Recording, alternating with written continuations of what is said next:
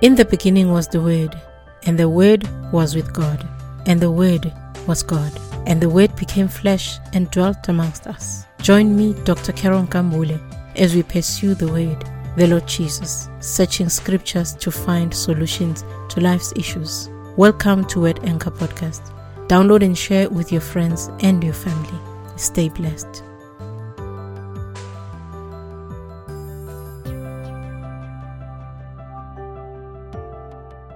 Hallelujah. Praise the Lord. Blessed is the name of our Lord Jesus. Thank you for tuning in to Word Anchor Podcast. And this week's episode is titled When You Feel Inadequate. Child of God, have you ever felt that whatever you have achieved is not good enough, that there is so much more, but you fall short of reaching there? Do you compare yourself to others and feel inadequate? Perhaps you think your preaching is not good enough compared to the famous preachers. I remember seeing a post from a servant of God. He was talking about the issue of looking down on those who haven't mastered the skills of preaching and also have not had theological teaching, even though they are called of God. These ministers have to preach and end up being judged and compared to others, stripping their confidence. He calls it theological elitism. He says, Your theological precision is not a qualification to be called by God. There are wounded servants of God out there who end up doubting their call because they cannot attain to the standards set by other human beings, not even God. Perhaps you think your prayer is not good enough. Perhaps you think you cannot compare with those who spend hours in prayer. Maybe you have no revelation, no visions, no dreams. Some have started churches and they remain with few members many years down the line. And this has caused some to even go to get powers from the kingdom of darkness simply because they want to increase membership and to be like others, unfortunately. They want to afford the big cars, the mansions, and all the fame. However, besides even the issues of things like that happening in the church, there's also a societal issue. Perhaps you went to school with others and they have houses and cars and you don't even have a job. You might have a job, but you are still lingering on at entry level while, whilst your peers are managers and executives. Maybe you came out of varsity together, but you have nothing much to show. No assets, nothing. You started perhaps a business and failed. Perhaps you started a business and failed dismally. Or you are still pushing and there's nothing to show. I saw a post also of someone saying um, that um, forgive us for our salary has still not allowed us to uplift our parents' home. It's still at the level of taking care of our needs. And you can see that it is coming from a wounded heart where you wish to build your parents a home. Perhaps you wish to buy a car for your parents. You want to change the look and feel of your home where you grew up at but you don't have the means. You can only afford to take to buy to pay for transport to go to work and maybe buy your own groceries, pay your rent, or you have your own house. But your peers have changed the look and feel of their own homes where they grew up. So maybe indeed you haven't managed to build your parents a home, but your peers have built mansions for their parents and they continuously sing their praises. I want to state that to you, child of God. You are not alone. You are not alone. You are not alone with those feelings of inadequacy. It's not about being jealous of others, but it's about looking at yourself and thinking, I could have been far. I could have achieved this. I could have done that. Unfortunately, on the negative side, you begin to think, I'm not good enough. I am useless. I cannot achieve things. I am a failure, and all of those. The Bible tells us of the story of Cain and Abel in the book of Genesis, chapter 4 it is said that Abel and Cain they brought an offering to God, and Abel brought the firstborn of his flock and of their fat. And the Lord respected Abel and his offering, but he did not respect Cain and his offering, and Cain was angry and his countenance fell. So you are a child of God. You wish that you can give a bigger offering at church, but you cannot afford. In some churches, they will call the envelopes and say, put down 5,000, 10,000, and you see the 5,000 and 10,000 standing in front, and you know that you've only got 100 bucks. You look at their offering, you think to yourself, God is not going to look at me because of my offering. Cain felt inadequate in his offering. He felt that what he had offered was not good enough before God. Perhaps his motive, perhaps he could have offered his first, but it is said he offered a um, portion of, of what he had made because he, he, he was plowing the fields. But then it is specific about Abel that it was the firstborn and it's of their fat. So Abel did well compared to Cain. But you see, Cain decided to stay at the feelings of inadequacy instead of doing better. He entertained the feeling that I am inadequate before God instead of saying, What can I do, God? What else can I offer? How should I have offered? What should I do next time I have a harvest? So that God will tell him, This is how you do things. This is the kind of offering that pleases me. This is the kind of things that you should do.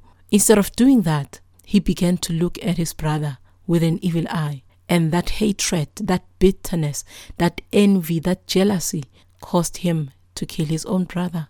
And when we fast forward in the Bible, we go to the story of Joshua and Moses. You remember that Joshua was serving under Moses. When Moses was inside the tabernacle, Joshua would sit at the door. And when Moses went home, Joshua remained there.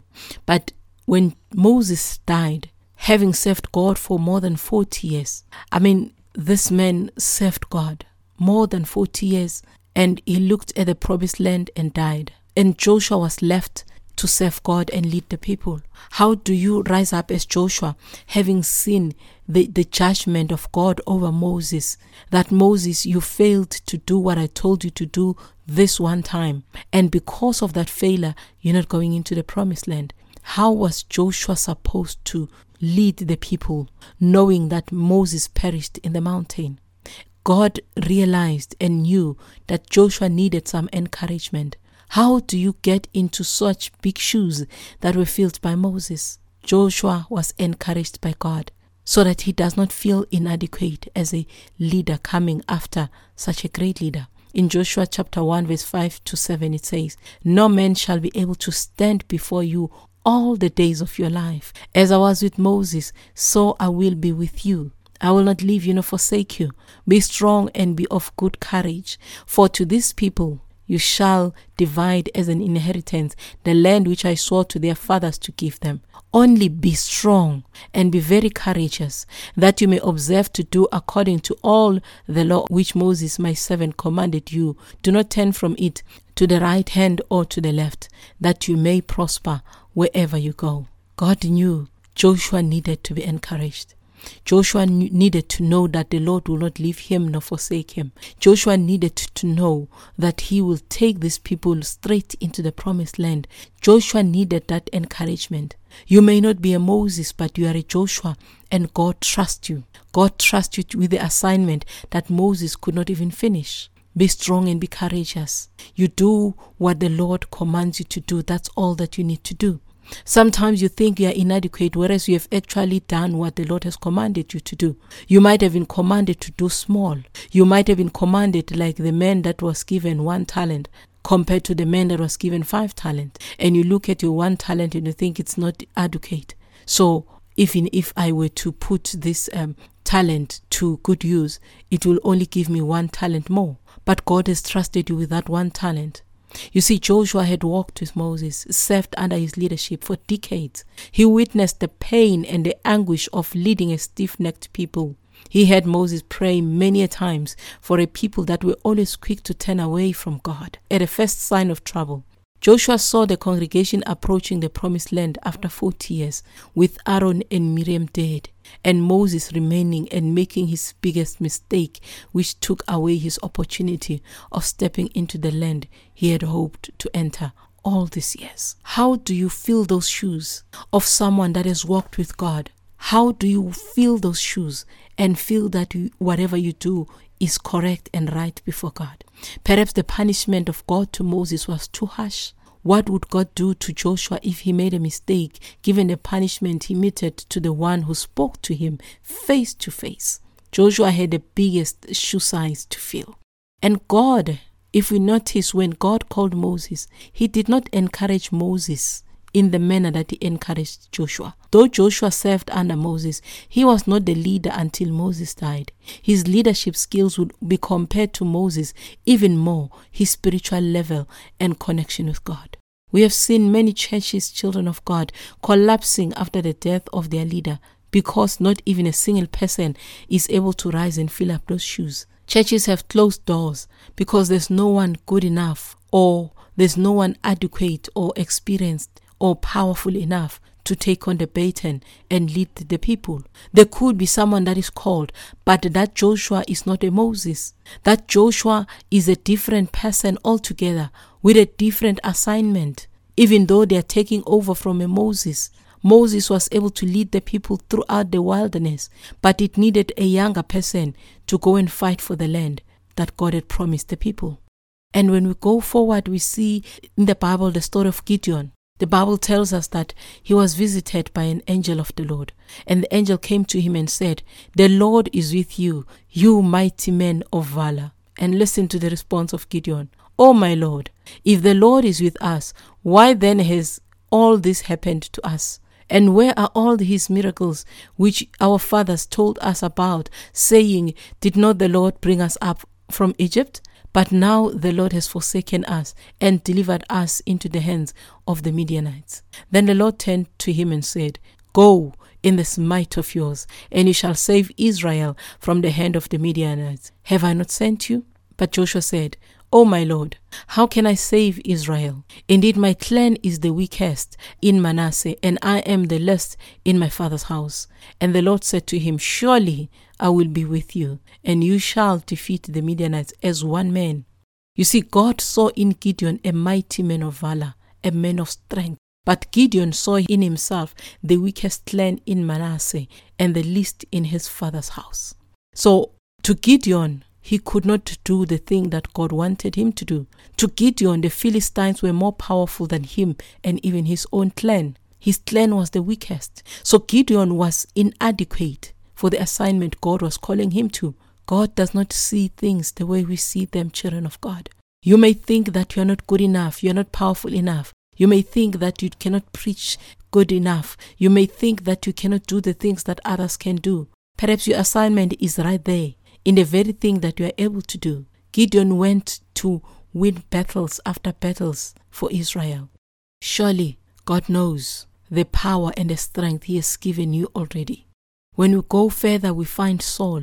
Saul, that was the first king that was appointed and anointed to be king of Israel. When he was called, when Samuel told him about what God had said, Saul said, Am I not a Benjamite, of the smallest of the tribes of Israel, and my family the least of all the families of the tribe of Benjamin? Why then do you speak like this to me? 1 Samuel chapter 9 verse 21. This answer of Saul is the same as the answer of Gideon. I'm a Benjamite, and my tribe is the smallest, my family is the least, and therefore who am I to become the king of Israel? Like Gideon, Saul saw himself as coming from the smallest tribes, from the least of the families of the very small tribe. This is the mentality that set him up for failure twice until God took away his spirit from him and chose another king, David. These are people just like you and me. Saul was a human being just like you and me. They faced real feelings of inadequacy. They felt very low compared to others. They felt that they were less powerful than others. They felt that they were nothing. And God even said later on, When you were small in your own eyes, did I not choose you? God chose Saul when he was small in his own eyes. These are people that were compared to others.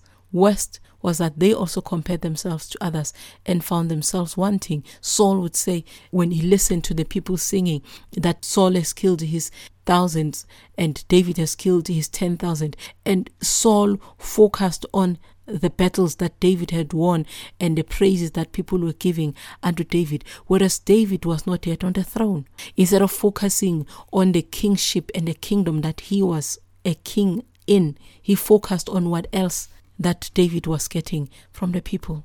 Child of God, don't feel inadequate. God does not make a mistake. You might stutter and be of slow speech like Moses, but God will choose you amongst the eloquent and make you a leader. Psalm 139, verse 14 says, I will praise you, for I am fearfully and wonderfully made. Marvelous are your works, and that my soul knows very well. So, as you have been made by God, just as you are, you are fearfully and wonderfully made. The work of God is marvelous. The work of God is good. The work of God is wonderful. Know that and tell your soul that I am fearfully and wonderfully made. I may not look like the next person. The, my, my body may not be made like that other person, but God made me fearfully and wonderfully. I look good as I am. I may have to improve one, two, three, but that does not make me inadequate. You might be the youngest, but God does not look at the appearance even of age. He qualifies the ones that He chooses. He does not choose those that are qualified.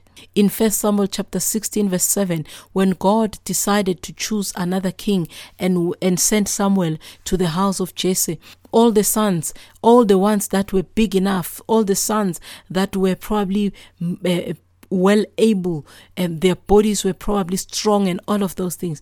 All those ones had to pass before Samuel, and God said, Not these ones. When Samuel said, Surely uh, uh, the one that is chosen by God is before me, God said, No. And he said, Do not look at his appearance or at his physical stature, because I have refused him. For the Lord does not see as man sees. Praise the Lord. For man looks at the outward appearance, but the Lord looks at the heart. So you look at yourself and you think, I am inadequate. My body is not good enough. Whatever thing that I can look at in the outside, and, and, and you think I am unable to do these things. God is looking inside.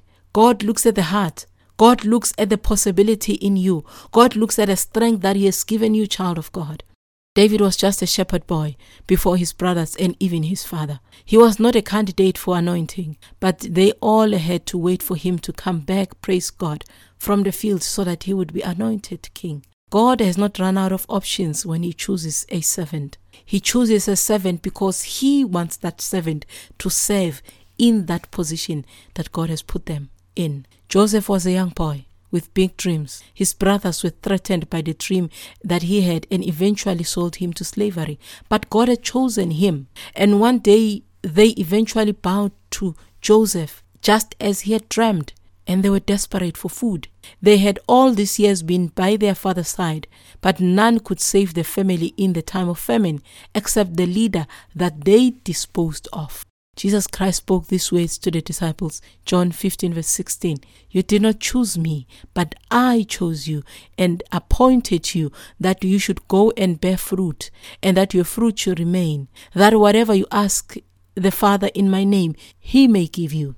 Jesus chose those 12. He chose them even when they could not fish. He chose them even when they could not cast the demon out of that young boy that had um, epileptic um, seizures.